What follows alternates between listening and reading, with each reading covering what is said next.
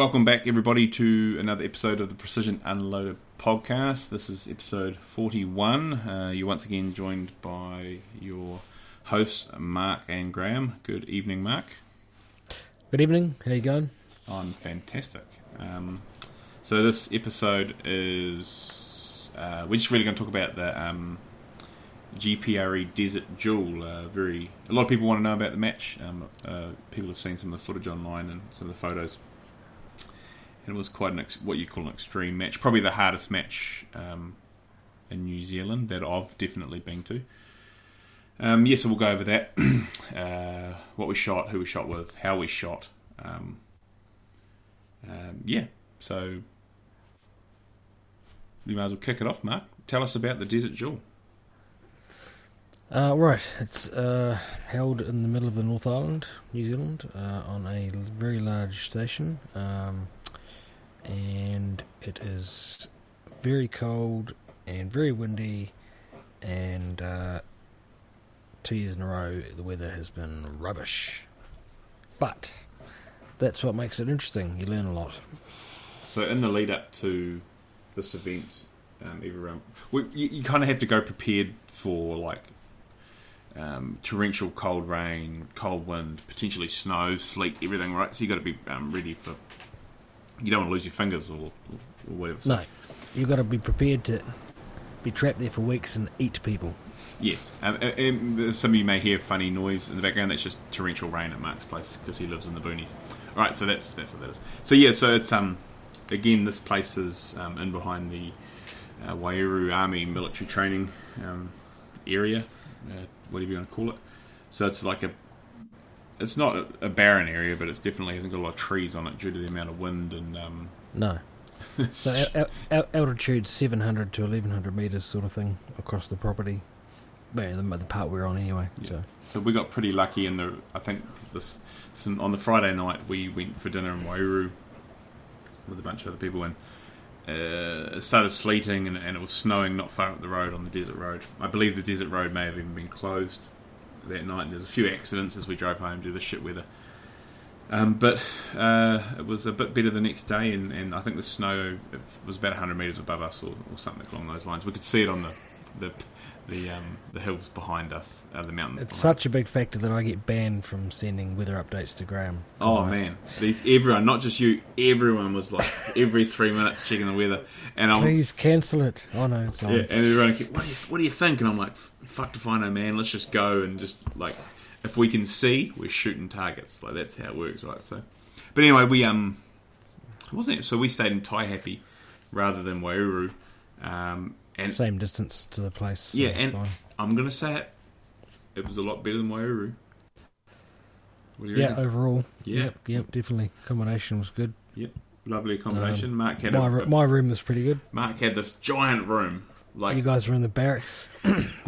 So he gets us a family suite because we had several other people coming over, and I had a room with three single beds jammed in it, and then Mark had this massive, um, like romantic sort of suite, a big bed, plenty of room.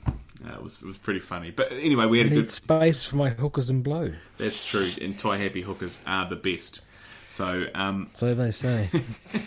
but yeah, uh, but it had a big communal area, um, like a lounge and a kitchen. It was it was a it was probably the best hotel we've had in all of our adventures. So things are on the up. If you listened to us for a long time, you would have heard some absolute trash hotels we've had.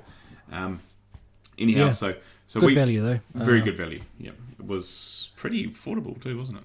150 bucks, I think, for Yeah. a standard room. So It's pretty good. But anyway, so we went over. Uh, that's right. We can talk about McDonald's, Mark. Um, so we went over on the Thursday. yeah, um, that, that's a good way to start the week. hauling, hauling it So, side by side. I'll tell the story. I, yeah. okay, you've yep, all yours. So we can get to Wanganui, and obviously due to COVID, uh, some McDonald's are running drive-through only, and some McDonald's drive-throughs, like uh, Otorohanga, for example, are like a chicane on top of a chicane with a narrow, you know, basically all the bollards are smashed up because people keep hitting them in any vehicle they go through. So I looked at the Wanganui drive-through and thought that doesn't look too bad. Shall I bother taking the trailer off? Nah, The side by side on my tandem trailer, so I had extra height as well. So I checked that. I'll clear that. It's fine. and then I got halfway around the corner, going around the building and the drive-through, and I was like, "Oh, I'm I'm screwed." I could see my inside wheel starting to ride up the curb and into the bollard. So, and then I was jammed. So Graham got out and we went look and got me to back up a bit, and then I was like, "Ah, oh, god, bugger this!" So I just floored it and drove forward and pushed the bollard over. Smashed, smashed the bollard over. and got to the drive-through window, and Graham was standing at the drive-through window and ordered. And the what did the girl say? Oh, she she was laughing. So um, I thought we might get a bit of a telling off from the McDonald's mm. staff, but it turns out when you pay your staff fifteen cents above minimum wage, I know this because I checked. They don't really give a fuck about much. So mm.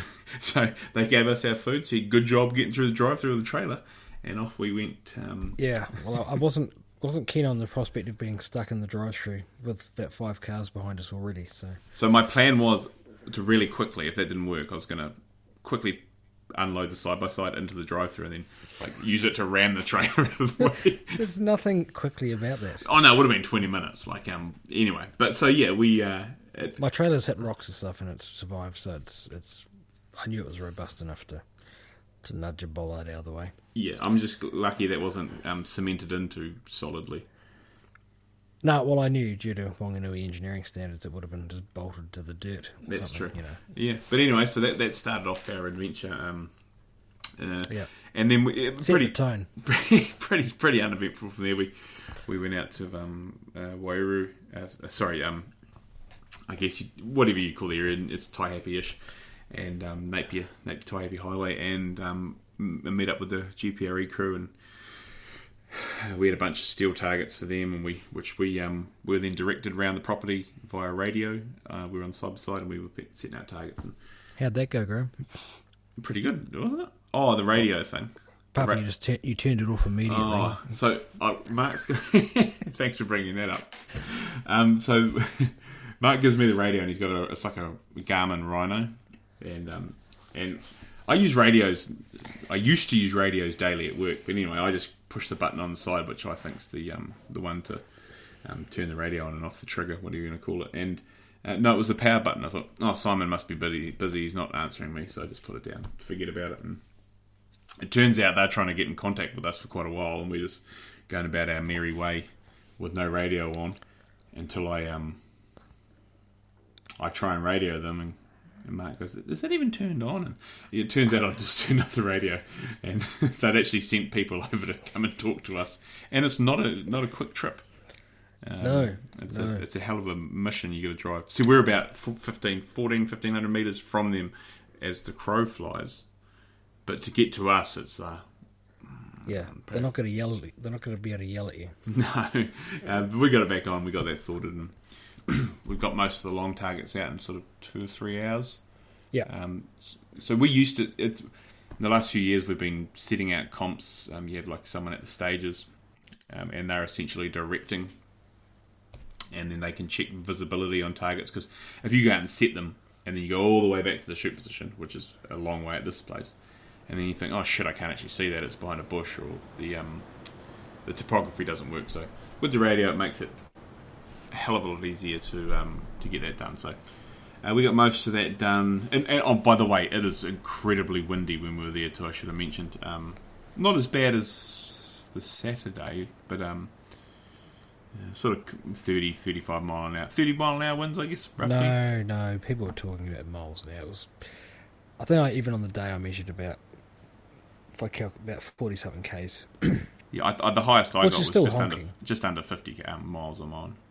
Miles. Yeah. Where the hell were you? Anyway. No, it's 40, 40 something. Anyway, but yeah, it was a strong one. So we got all that set up. The next day, uh, we didn't have that much left to do.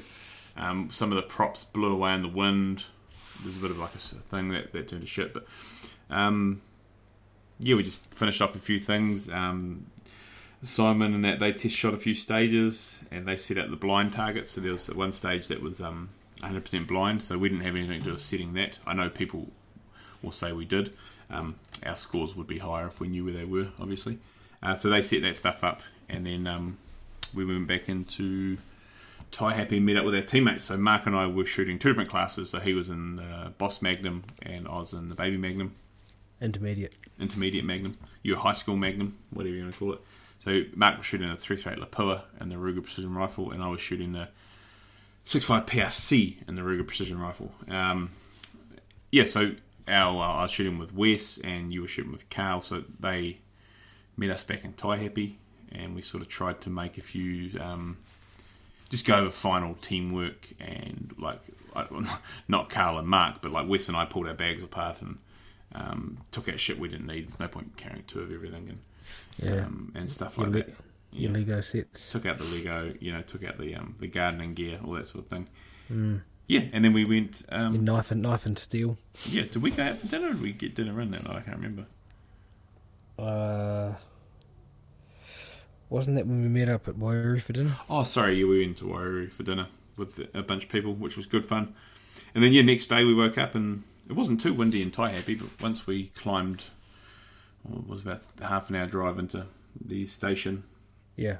Significantly colder at the woolshed, and then once you go to the back of the property, where you get the those of you who've seen the pictures, it's some pretty big um, big hills up there. Um, it got significantly windier up the back of the property, um, twice as windy. And so the format of the shoot, like I said, teams. So you're pretty much three teams per squad, so um, six six shooters. You drove to a, sort of um, you had to convoy into the property because it's, it's quite large, and you can't have just people willy nilly driving about. We had to drive through a few paddocks with deer. With one paddock had a thousand weaner deer or something. We had to sort of pussyfoot our way through there, and then head down the property. You park in a central location, and then your stages are essentially all around you in a big, um, pretty much 360 degree arc. You're firing in, um, well, not quite. You don't fire the one road you come in, but anyhow, um, a, a big arc of fire, um, and so you, you're dealing with the wind on all sorts of directions, and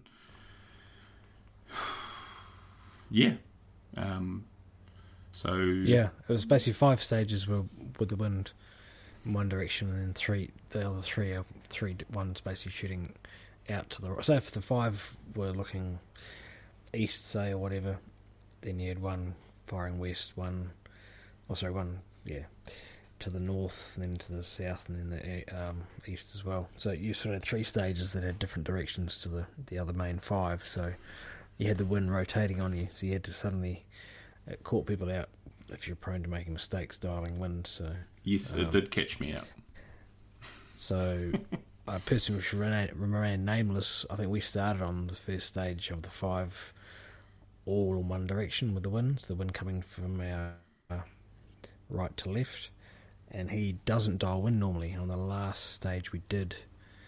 Uh, was a rack, linear limits rack, and he actually dialed wind for the first time, like three and a half mils, and uh, and then he forgot completely about it and got to the eighth stage at the end of the eighth stage he goes man i know i can't see anywhere i'm going because i've had three and a half mils wind dialed on and the wind's coming from the direction so it's pushing it even further so he may have been getting pushed six mils five mils out to the right so, so i was like yeah that's why i always try and run myself every single stage when i finish dial back dial back don't leave anything on yeah That's something I need to work Otherwise, on. Yeah. Oh, it's just yeah. It's like load your mags, dial back, load your mags, dial back. Just to, cause otherwise, you pick up a, a mag with two rounds in it that you forgot, or you know, type of thing. Yeah, no, no, you're right. Start, start blazing away. I am. I'm not. But we won't it- say it's- who. it- we won't say who it was, but he wears bright yellow pants to a rainy event, and he's got the best haircut in the whole Anyway, precision shooting so game. I think he'll be he'll be staying holding over wind after that painful experience. Uh, so so Carl and myself. Um, reason because he has a three three eight Lapua Magnum and Ruger precision rifle, the current generation one, uh, same as me. So we had the same rifles. So that's why I sort of made a choice to to split up. Uh, and we then Carl has a load using um, Lapua brass and 285 grain ELDM projectiles. Uh, so basically, Graham got my brass and basically did a matching load, and then we tested them and in our you know brief test, they were basically one feet per second difference in speed. So out of both rifles, so we were, we were basically shooting identical, and we didn't score overly high in the day. I mean, you know, we I think we were fifth in our Magnum class or whatever, mid table. Um, but the the fact we had identical guns running the same data was was awesome. It helped a lot. And if I guess if someone's new to most of our shoots are individual shoots, right? So you basically you know you're on yourself. You get a bit of help with spotting and that from someone in the squad. But with a teams match, then you're forced to make choices around who's shooting uh, these targets, or even the rules. It can be you you have to shoot four rounds, the other person has to shoot six or whatever it was. Or and some technically one person could shoot the whole lot. So, for example, we came to our last stage, which was the blind stage, and in the end, Carl found all the targets real quick, and uh, so I, I couldn't even tell where he was looking on two of them, or one of them. So I said, just you shoot it. I could see one. I said, I'll shoot at that, and um, so I just kept feeding in the data and dope for the for each set of targets because you only fire three rounds at each target on that stage. So you couldn't just keep blazing away. So no, he, he did awesome on that, and he nailed the far target, which was at 1260 meters um, twice. So first round saw where it went, next two rounds hit it. So it was a really good way to finish the day. Um, but it showed the advantage of having identical data, and because I just basically did the ranging and data for our guns all day. So but that being said, we I made some a silly mistake or two and gave them the wrong direction for wind on one stage and stuffed up. So what it meant was, as a team, we we never really had a stage where we both shot well, sort of thing, which would have been you know handy to get us up score wise. We all we each seemed to to duff out. My um tripod shooting was shite. Actually, I saw an MDT thing on Facebook, and it was like, "What's the three key things when you're shooting off tripods, and I was thinking, um, don't do it. Because I think I set up my tripod at standing height, and with the wind, it just buffets it. So I was like shooting at a target and just timing the movement of the gust of wind. So when I pulled the trigger, I was hopefully going to get, you know, somewhere near it. It was that bad. What stage were you shooting the tripod off? Uh, the one that, that had a, a, thicket of trees that got blown away the night before. Yeah, yeah, okay. Yeah, yeah, I went. We went to like a sitting, a low sitting on that. Yeah, I should have done that. Yep. And then the other one with the tripod, I had a, a shocker there as well because I set the spotter off the tripod, and then when I put the rifle on it, it wasn't properly going through the hole because he had to basically set up the tripod low to point through a hole to shoot a target up on the hill, so about 900 and something meters away. And I once I got the gun on it, it was too heavy to then alter it easily, and you know the carbon fiber legs, and just yeah, not enough practice pissing around with tripod. So yep, yep, that's uh, that made me. But I mean, yeah, we could have. Both guns have got Arca rails and, and lock onto the top, but for example, Carl really hasn't shot off a tripod with his gun, so I was just gonna. I did that, but anyway, that, that's two. That's a couple of examples. So yeah, so we were super happy with um, the our data itself on the day. Like we had no issues with where it was going at any range to a degree. So you know, I mean, the previous year there, I think I was what I don't know half to 0.8 mils out at longer range, so I just had to compensate for it all day. But this year, the way those uh, shot when I loaded the data, it was you know the height was bang on pretty much all day. It's just the wind that we had to try and work our way through. So, so I'm really happy with that. It worked well, and um, we obviously seen other people do it at different shoots where they've matched the guns, so whether they be. Sorry. Were you so running the? Normally, you run the uh, Lapua match, which is a 300 Scenar, or the uh, t- this um, Sako TMK, which is a 300 grain. TR- TRG, yeah. Sorry, TRG, which is 300 grain um, SMK. Yeah. Or the Norma match, which is 250 grain. Uh, I'm not sure on the projectile. Yeah. But those all being open tip match bullets. Now, the ELDM 285, do you prefer, obviously you work quite well for you, but do you prefer that having having used that now a bit over the other ones? Massively, yeah. Yeah, because I um, shot. Well, I, I the data I've got, whether whatever you know, I've done a lot of mucking around, um, particularly with the to say the 250 grain uh, Norma match, and I can if I fix it at say 600 meters, I yeah, no matter what I do it, I can either have it shooting well at long range or short range or mid range, and it won't shoot properly at the other range. And I've changed lots of stuff to try and get it to do it. Um, but whereas with the LDMs and the way we set, you know, there's just I don't know, maybe there's better data in behind it. Don't know. But anyway, it just worked, and and the app was giving us the right info. Um, the big thing was splash, and in our squad we had, uh, I think, maybe two medium, oh yeah, two intermediate magnums and a couple of preschool non magnums. Um, and they just didn't see didn't see splash all day. So at all really, and we we would have seen eighty five percent of ours um, during the day, like you know easily. So. Yeah. I see. I'll, um, I'll, I'll, touch on my stuff a bit more once you're finished. But I probably we were shooting the yeah, six so PRCs. crucial crucial thing is, yeah. And we've seen probably so we we oh, we were shooting the one forty sevens and the six five PRCs, the LDMs. We didn't see yeah. everything, especially not past a K with the conditions, but um, we would have seen, oh yeah, probably sixty percent of ours. So yeah, yeah. No, no, sorry, I just wanted to say that before you moved on.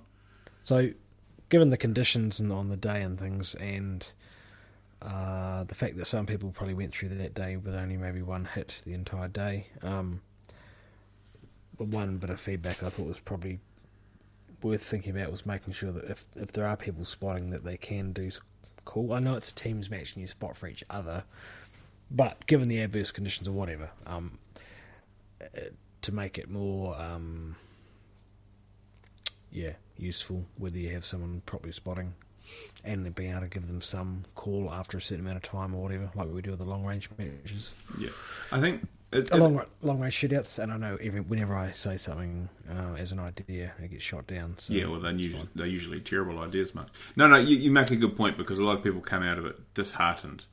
Yeah. Um, but like, albeit it is explained before they enter, like this is an advanced match. Like, you will have a shit day if you don't have your your stuff squared away. Uh, or if you and, and even it, it, was mentioned if you enter with a like a standard six five Creedmoor, like you're gonna struggle. Um, I, I, guess if the weather had have been like what we had this Saturday just gone at another match, which is for another another podcast. Um, so how did you and Carl go overall for the day? You worked well as a team, no major issues.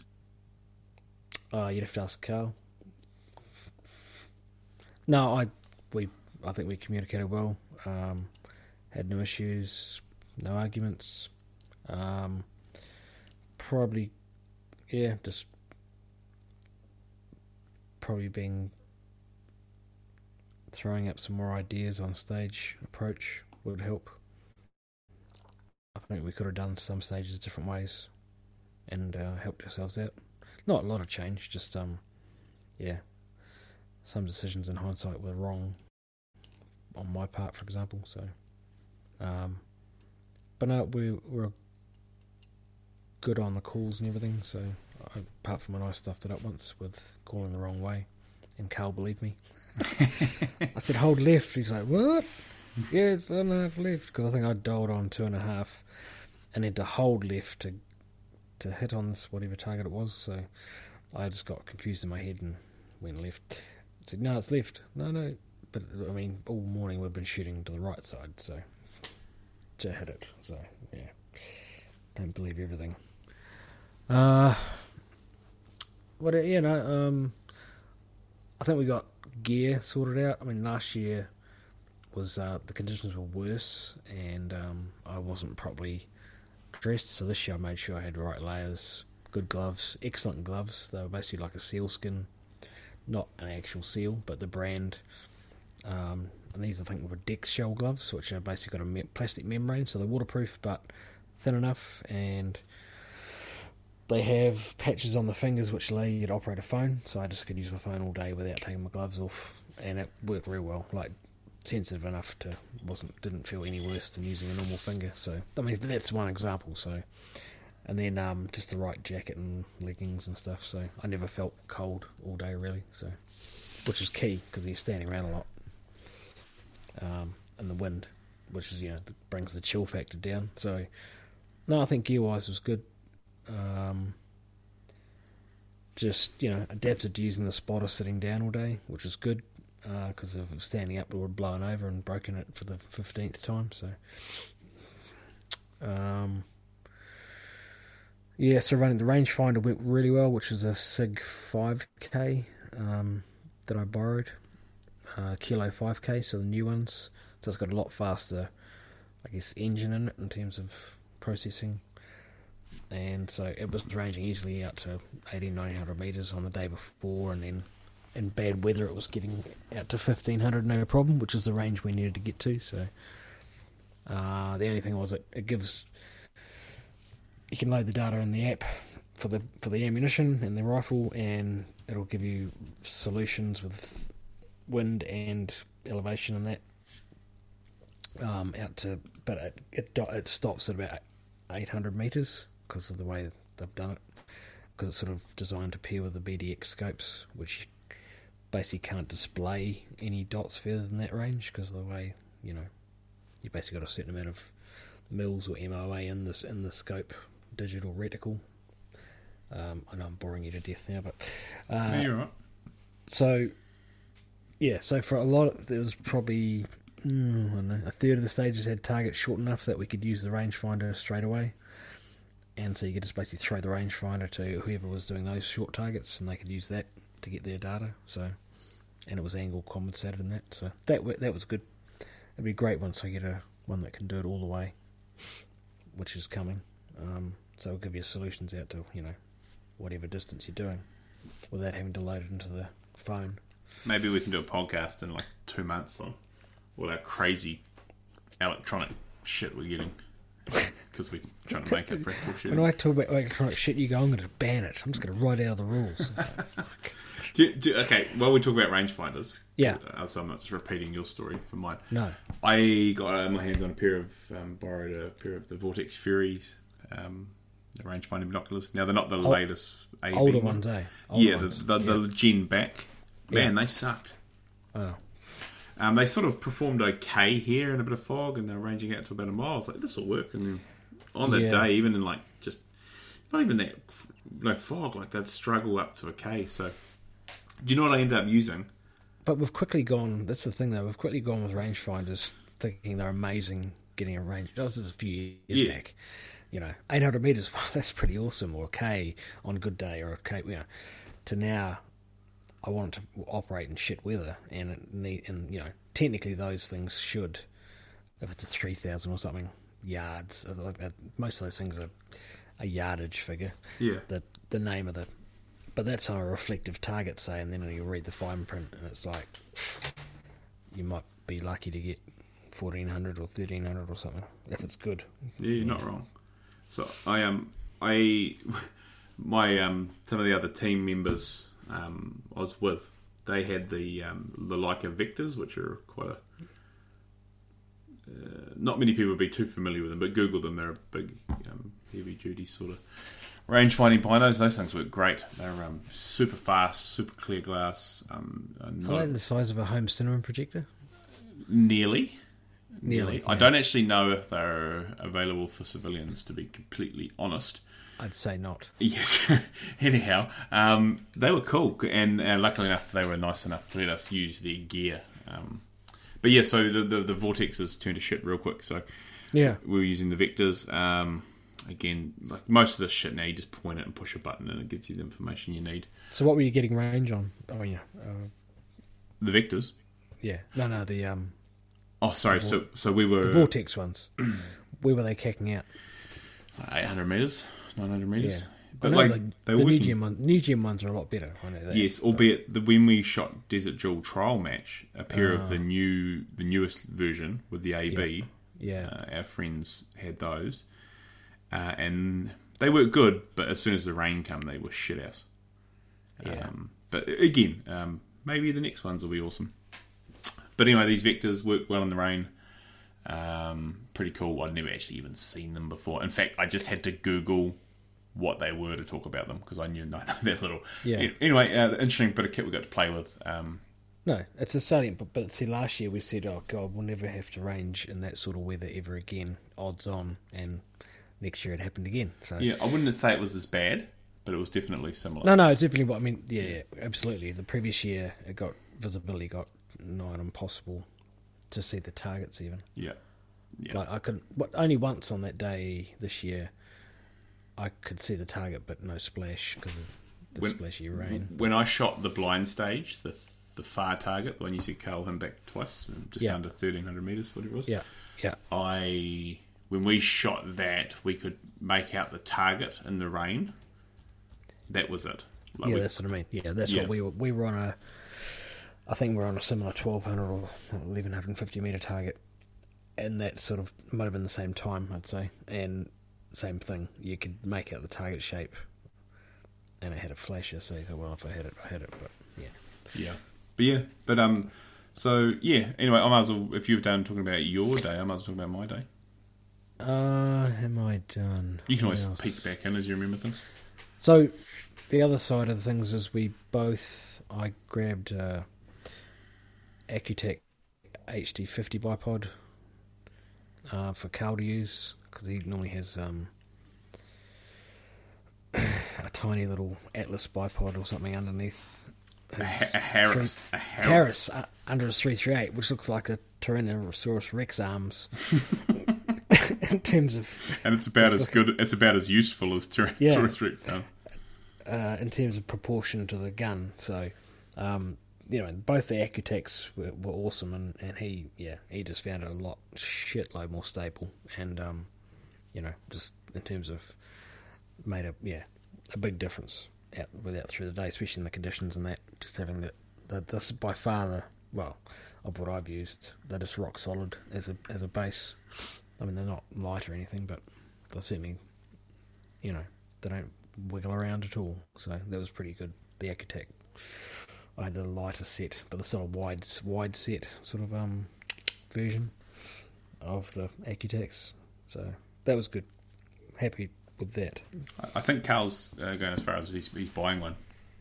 Oh yeah, yeah. He said I'm going to save up my moolah and definitely get one. So Yeah, he's he's, oh, he's actually um, he got an Arcarel on the weekend. Just for his RPR, which he? already has one. no, no, no, for his 308 one. Ah, But because it's it's a Gen One, that's how long ago he bought it.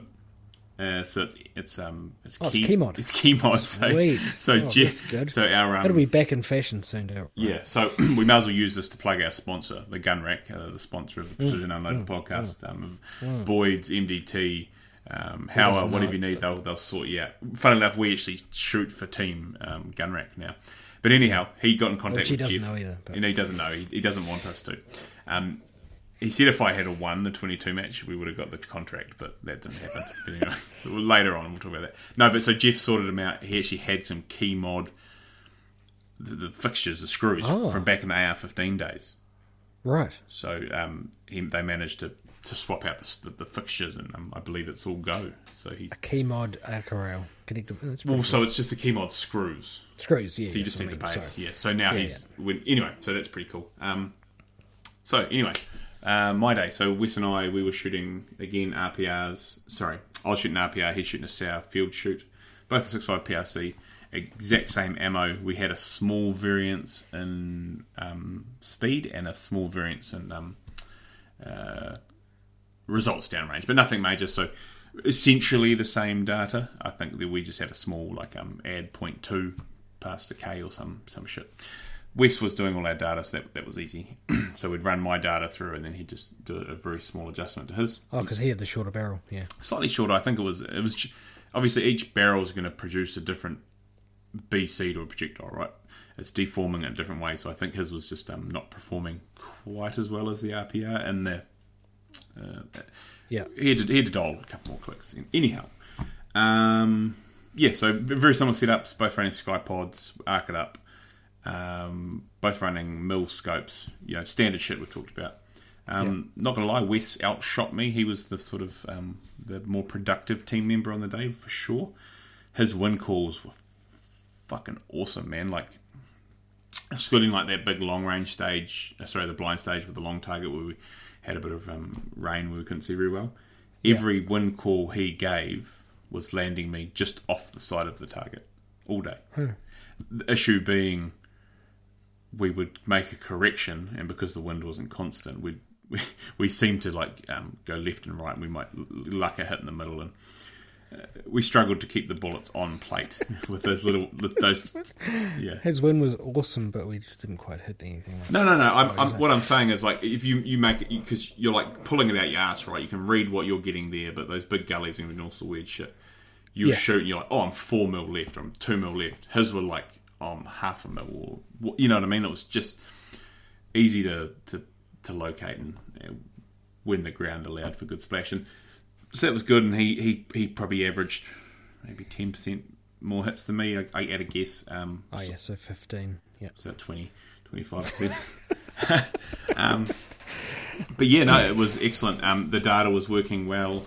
Um, as you said with yours, things would what you wanted it to dial, it was dialing, and it wasn't um, Yeah. uh, different from the results we got back in um, your place or at the Pew Pew range and stuff. So, um, yeah, we I think we worked well as a team. No arguments, no fucking. Which sounds funny, but people end up bickering at each other. They get fucked off and they blame each other for shit. None of that. Um, a few mistakes on my end. Um, I did a similar thing on the wind to you Yeah. going the wrong way. Although our final stage of the day, and we are quite lucky, the wind had sort of died off to like I don't know, like 15 mile an hour or something. It was pretty consistent, and it was the the, the KYL rack at there's like I think it was 600 meters and 1,000 meters or something. So Yeah, roughly. Yeah. so all right, get set up. Boom. Okay, we're both on. Yep. So um, I'm shooting first. Boom. Impact center plate at 600 meter per shot. Perfect. You know. All right, Wes, you're up. And he's like, yep, boom. He shoots the same plate as me on the KYL rack. He's meant to have shot the next smallest one. And I was like, Wes, what are you fucking doing? He's like, what do you mean? I was like, next plate. And he's like, oh, fuck. So he was waiting. He was essentially waiting for me to miss. So he was dead ready to follow up my shot with an impact after he got a wind call. And I oh, hit it. And then he, That's, that's confidence. I know. I know. See, I mean, he's trying to be nice. He's trying to be nice about it, but I'm pretty sure he's just like, I gotta, I gotta shoot and get some points for this. You just kind of missing. you know, so he repeats it and bang. Oh, okay, shit, bugger. You know, so right, shoot again. So he shoots, hits the, the next one, and then I hit the next one's fine. But that was the only mistake on his part all day, and then the rest he, he shot really well. Um, the six five PRCs went pretty good. Um, like I said, that wind um, like it's a, a heavier six five bullet, but in that wind, it's still a lightweight bullet. Um, Yeah. I thought six five PRC was going to be like this sort of silver bullet here, but I just think We had a major discussion about this earlier podcast around finding a sweet spot, and we felt that it'd have manageable recoil, but more energy. You know, just the whole to try and find a, a middle ground. um, but it didn't quite work out that way. well, it still shot good. Like, No, no, like yeah, yeah, everyone right, yeah. shot shit, but like well, apart from a couple of times, but it's. I think the con- that that's very extreme conditions, right? Like they're fucking. You wouldn't shoot in this normally. You wouldn't leave your house normally, right? In these conditions, so. And I'm wondering if that like a 30 caliber and like a 200 grain to 225 would be a little bit better. I don't know. I'm making excuses. We didn't enough targets. Really, was is the is what it boils down to. Was there a 300 PRC or, PRC or two shooting? yeah, there's several. Yeah, Yeah, Win mags. Um, because I think who got second in mag that, that was the 300, wasn't it? That they ended up having to shoot all day. Hamish. yeah, there were three three eight and a, and a 300 Win mag, and halfway Oh, through the day, the. Yeah. uh, sorry, sorry, Three, three, sorry, 300 PRC and three three lap. Yeah, Yeah. Uh, effectively the same fucking thing for all intents and purposes when it comes to this. But um, yeah, I think so. It's um, I know I I, I, I, was, I was thinking about it. Like, man, should, we should get a 300 PRC, and I was like, wait a minute, I've got a 300 Win mag. Wished it shooting a similar bullet in my cabinet. So I'll, I'll bring that out from retirement, and um, I might do a little bit of testing and just test some theories. But but yeah, regardless, so we went through the day. Again, the, the, the vortexes failed pretty much straight away. Yeah. So we ran the um, the Leica Vectors. They were very cool. Um, uh, data management was good, except for one stage. uh, we we got one had a bit of prep time and our, we didn't take all our gear to the stage and like the pencil fucking the the lead snapped on the pencil and we couldn't write anything down and we didn't spare pen and it just went downhill quick after that man. And that should to be fair it was our second last stage. The wind had dropped off to about half. There's a bunch of targets not that longer range. Like we could have like got some good solid points in there man. And and then where I set up because you're shooting on sort of two angles I was, I was, I was copping so Wes on the on the 6.5 PRC Sauer he's got a Terminator muzzle brake and those things are stupidly good muzzle brakes, man. I'm convinced they're the best I've ever used, but they direct some hectic side blasts, worse than most. Probably why they work so well. But I was I was copping his muzzle blast, and I just couldn't concentrate on shooting. I was I was sort of trying to squirm out the way, and it was making me flinch, and and it just no. I definitely think I came out of that with hearing damage. So yeah. um, shooting a teams match with the two brake three three eights beside each other, and often your one of you one of you was offset slightly, so I, I was, and I had um, a woolly hat on with my earmuffs over top. So guess how well that worked. True. I, I actually uh, speaking to so talking to. Um, I should have had earplugs in as well. Yeah, you know, that, that's a fair point. Talking to um, double bag it. Uh, Collie, they, they were who, who won. Obviously, Collie and um, from Team Hardy, they were running just big giant suppressors. That's what he's saying. He's saying team shooting, man, fucking quiet the things down makes sense. And then you, you, look back and you think, actually, that's a fucking not a stupid idea. Um, Damn it, I've done it again. I run the on the Sauer where we were running a DPT suppressor, but to be fair, it didn't do a good job compared to the muzzle brake. So at the end of that, they ended up on uh, well done to them uh, again, uh, Ian and Anthony, on about sixty odd percent, sixty two percent or something, wasn't it? Mm-hmm. Yeah. Um, so have you heard anything from them about? I mean, pff, I mean that's pretty awesome result. I mean, in those conditions, shit yes. Identical data and stuff, and all that sort of carry on. I believe they're running identical data. Um, same thing. I imagine. I imagine all the range. So Collie's running a terrapin, so it would have been yeah. straight through the terrapin to the Kestrel.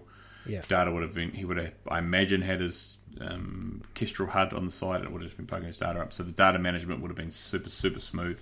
Yeah. Uh, the Terrapin would have not even been challenged in those conditions. Um, people have heard us preach about them before, but those things are flipping yeah. awesome. They are high performance. There's a reason um, uh, they're used all over the world for, um, you know. Uh, to be fair, the format and the targets didn't require a massive amount of data management, so I didn't feel I was doing a lot of, you know, multiple data entry stuff on each set stage. Just the way, it, way it panned out. Yeah. It, it, I felt I, at the end of the day, I hadn't actually written on my hand or anything, anything. So that shows that I really only had to produce data for me or Carl, or maybe him for a couple more. So I was just doing it on the fly, which you're doing, you know, because you haven't got, you're not looking at prior to the stage. You're doing it in the stage anyway. So it just means you're yelling out the information as you go. So it's it's it's not so hard when you got say I don't know like eight targets and you're feeding all the information through and everything, and you have to you know write it all down. So one, one it, thing, it, uh, one thing I sorry. noticed we ended up doing. So again, Wes was doing the large majority of the data. Yeah, we ended up instead of going five point six, we just ended up saying like five six because it's so fucking loud. You got to shout. So obviously it's not going to be fifty six mils, right? So it's just five six meaning five point six milliradian, and then essentially after, and then it got to the point where the wind was that strong, all of our wind corrections were in full mils rather than, you know, like if we're not shooting a normal match, it might be like, right, Mark, you know, come over 0.3 left and you'd adjust 0.3 left. This was like, it was either a 1 mil or a 2 mil or a 3 mil correction. It was never, we were working in solid mills rather than breaking them down into to, to, to decimal points just because the wind was that strong. So that was something I haven't really done before and I'm not, and I'm again not really. We haven't shot a lot of teams events at all, so relying on someone else for data. But I, th- I thought we went pretty good with that. Um, I didn't. Yeah. Was, and like you said, that we, I think the most targets in one stage was like five. So um, not the end of the world. We did one stage where West did all the shooting. Um, it was big and small, and he was like it, the rain was driving in, and it was actually it was a little bit bad. It was he was getting a little bit of water in his chamber, and it was becoming a little bit stiff to open. Oh yeah. And the Ruger seemed to handle that a lot better. But he was on, he was solid position, and even with the slight pressure, he was still drilling the target. So I was just trying to sh- like shelter him Yeah. from the rain while I spotted, and he was just drilling this target again and again and again, and then the small ones. And um, I guess what also helped data management was often we didn't get to the far target, so you didn't have to bother doing the data for it. that's very true. Like we didn't engage much past a K. No, As- uh, I think I, I had a couple of shots at the 1.4, I think, Yeah, but they, they were, that was a miracle by then. I needed really three to have a serious crack at it. So, you know, It's- so I don't think I, I, uh, I think I saw my last shot. And that was it. So I Yeah. couldn't really do much then. I think like one thing is like these conditions, like they suck. Like I said, uh, if I was at work, we would not work in these conditions. Uh, if, if you're at home, you wouldn't leave the house, right? You're just like, fuck it, let's light the fire, you know, chase the wife around, sort of thing. You're not going to go and um, be like, let's go practice. But um, No.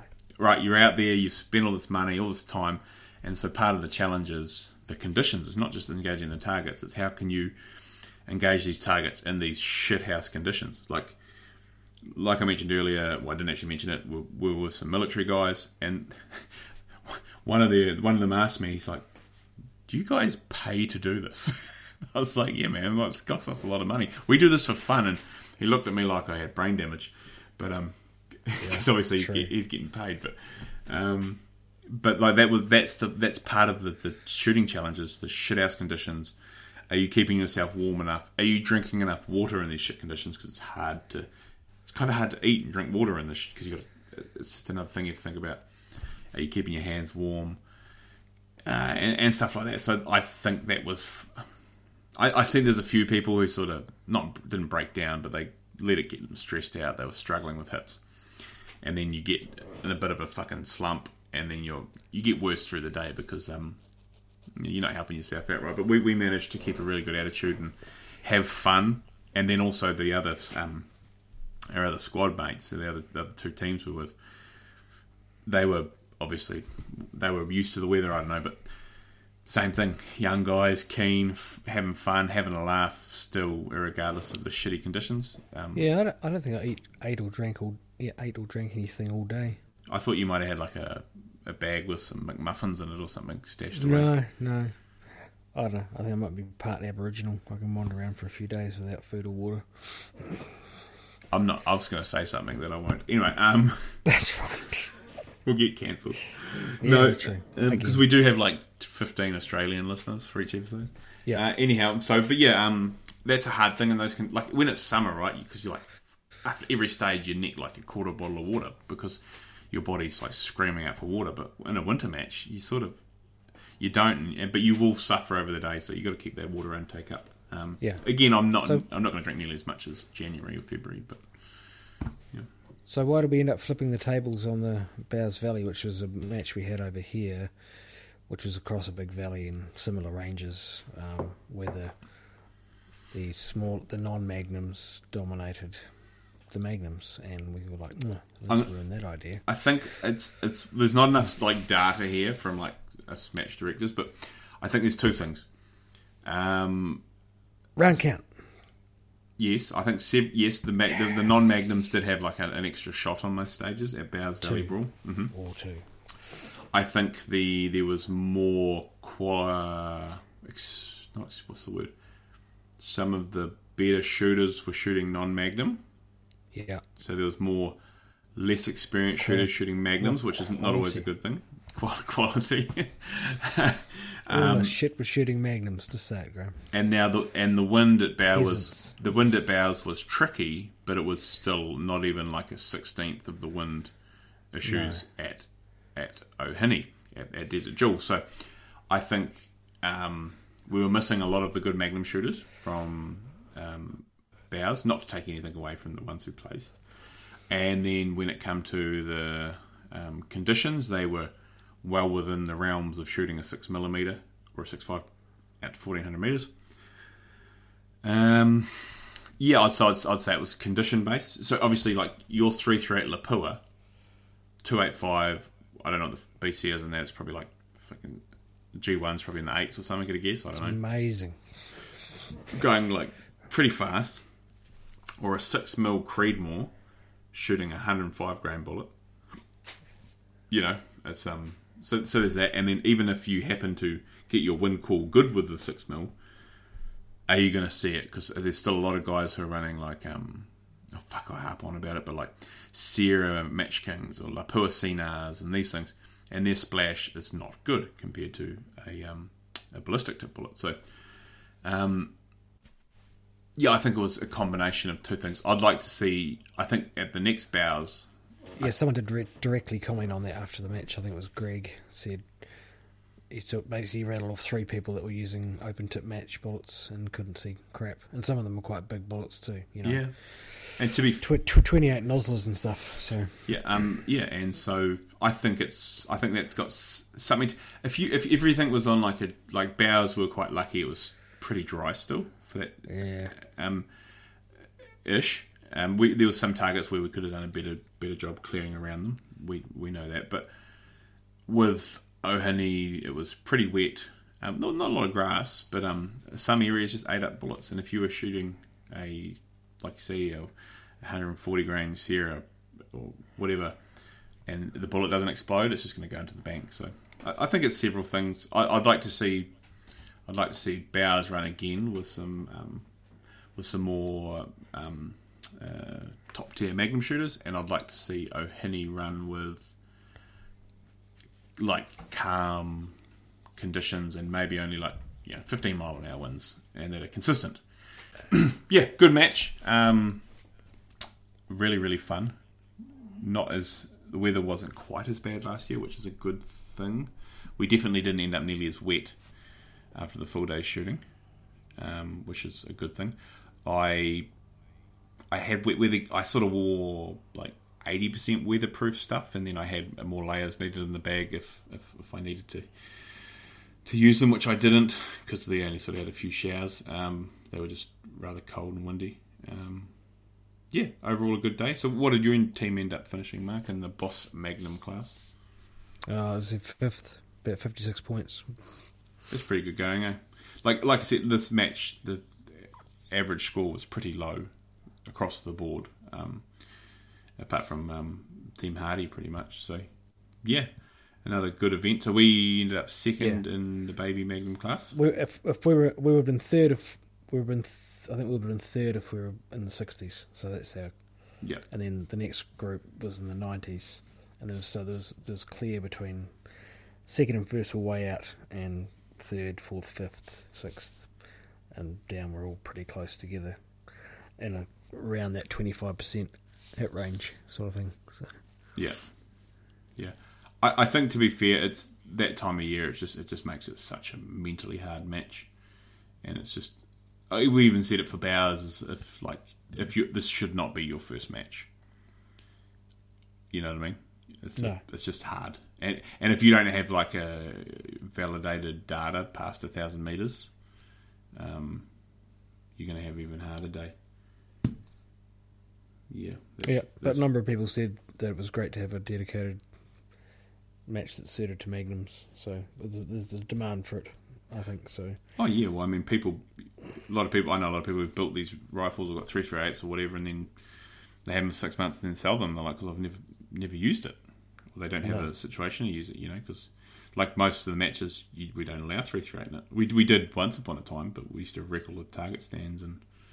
And to be fair, when, when in those matches, we never actually got a lot of interest in having magnums um, in it, because it was still only a thousand meters, you know. Yeah. Yeah. No, cool. Anything else you want to touch on on the uh, Desert Duel? No, no, uh, it's well run, uh, excellent design and everything. So thanks to Simon and his team and the volunteers. They do a lot of work to get it done. It's a lot more work than other shoots probably, in terms of the travel and getting everything over there and getting it done. So um, they certainly put on a good event, and the feed afterwards was outstanding. So I, I, I unfortunately missed out on the nice chicken soup. I, was, uh, I was quite looking forward to that, but no. Uh, what else? No, I just think um, once again, there's things to learn from it and take on probably to the next. If we have another Bowers Valley brawl, What would you do differently? As in you shooting? for the one that we just had, Yeah. Or, or Magnum stuff, yeah. uh, um, probably rethink a few stages, planning wise. I, I had a similar thought as I think a few too many of them we just sort of had a brief conversation on what we'd do Exactly. uh, rather than like um, actually talking it through properly and step by step. Yeah. Because a lot of time if the other team was competing, th- there was enough time because they were sort of longer stages. You could actually hash it out and, and screw everything away properly. Um, yeah, I think. Yeah. Yeah, I, I, often reiterate to people, don't fucking listen to me. Give me your ideas because I may have a beard, but it doesn't make me some, you know, whatever. doesn't make I'm you just trying to say, it need, yeah, it, uh, we needed to have a good debate about some of the stages and throw things around a bit to get a better solution rather than going, oh yeah, that sounds right, getting and going, fuck, I fucked it up. Not in terms of deciding to go standing or whatever it would be, yeah, or yeah, just um, costing yourself, and maybe just yeah, analysing the stage rules a bit and working out if there's another way of doing it. Maybe if someone's shooting better at long range, for example, Carl does seem to have a, a, a thing in his head that he, he's better at long range than medium type of thing. So, or seems to have better luck at it. Which is, I mean, if that's psychologically where you're at, it probably helps. So, mm-hmm. yeah. So, but I think we had identical, having identical guns mean you don't really have to decide if you've got different guns, which is what we had last year, then you sort of did have a bit of a preference for who was going to shoot long and who was going to shoot short. But this time it didn't matter. But but maybe you do potentially stick to that more as a team. So righto, maybe you do stick to the shorts all day, and that provides some efficiency, and you go to the longs. It just makes a bit of delineation that may help. You know, Yeah, you're sitting out roles, eh? That's look. I Yeah, think yeah, one of the exactly. things you said last year, you, you were taking longer shots, obviously shooting Lapua versus 300 Win Mag, but your gun also wasn't falling apart, um, like mine, which made, made a huge difference. that's a learning from last year, Graham. So oh fuck! that's why well, that's why I supplied you a gun. fuck was it ever? Cheese and rice. That was um like it was funny. We mentioned it. Know the other podcast. So Wes messaged me. He's like, he's like, no, we're going over everything, and he put like witness lines, you know, the white pen on all his screws and everything, because I'd put the gun together. yeah, yeah, he did. I think it put him in a bit of panic, but um, no, again, good, good shoot, uh, good, good fun shooting with Wes, and, and it looks like you had a great time with Carl. Um, I mean, they're good guys. It's not as if we haven't shot with them before. Um, and yeah, again, G Perry did another stellar job in what was uh, admittedly one of, if not the hardest event around uh, in our part of the world. Um, I can't speak for down south, but up here, that's for sure. Um, yeah, awesome. Any last thoughts from you, mate? No, it'd be good. I think it'll be another teams match next year. Um, the Tarada one, similar to we had this. If we can get the two day thing sorted again, so Yep. that'll come back in. It'll be a medium, you know, out to seven hundred meters one. So uh, I'd say that'll be the three three eights banished for that one. Um, are we doing a Bowes Valley? Probably. I've got it in the calendar. I, I, oh, we've just got to work in our 22 final, so we're just got to make everything work. Mm. That's the trouble. But yes, um, Let's fo- focus on what's just in front of us, which is which is yeah, which is Winter Blast. which is Uh, the end of June. Oh, it's Yes. four weeks away. It is four weeks. Well under uh, planning for that. Um, yeah. Uh, but again, um, thank you for listening to episode forty-one of the Precision Unload podcast. That puts us just over an hour. Uh, we will do another one very soon because we have another match we've shot. Uh, which Yes. the uh, Back to the tiny 22s. the teeny weeny twenty-two. So the first round of the Spark twenty-two series. The and this was the uh, the P10 practical, um, hosted by our friend Wes. Funnily enough, um, a very very very cool match and. Um, Don't give it away. a few, a few, no doubt, a few odd things happened to myself and Mark, which we'll, we'll cover um, Yes, in, yes. the, in the next episode. All right. Thanks for listening, everyone, and we will talk to you all again soon.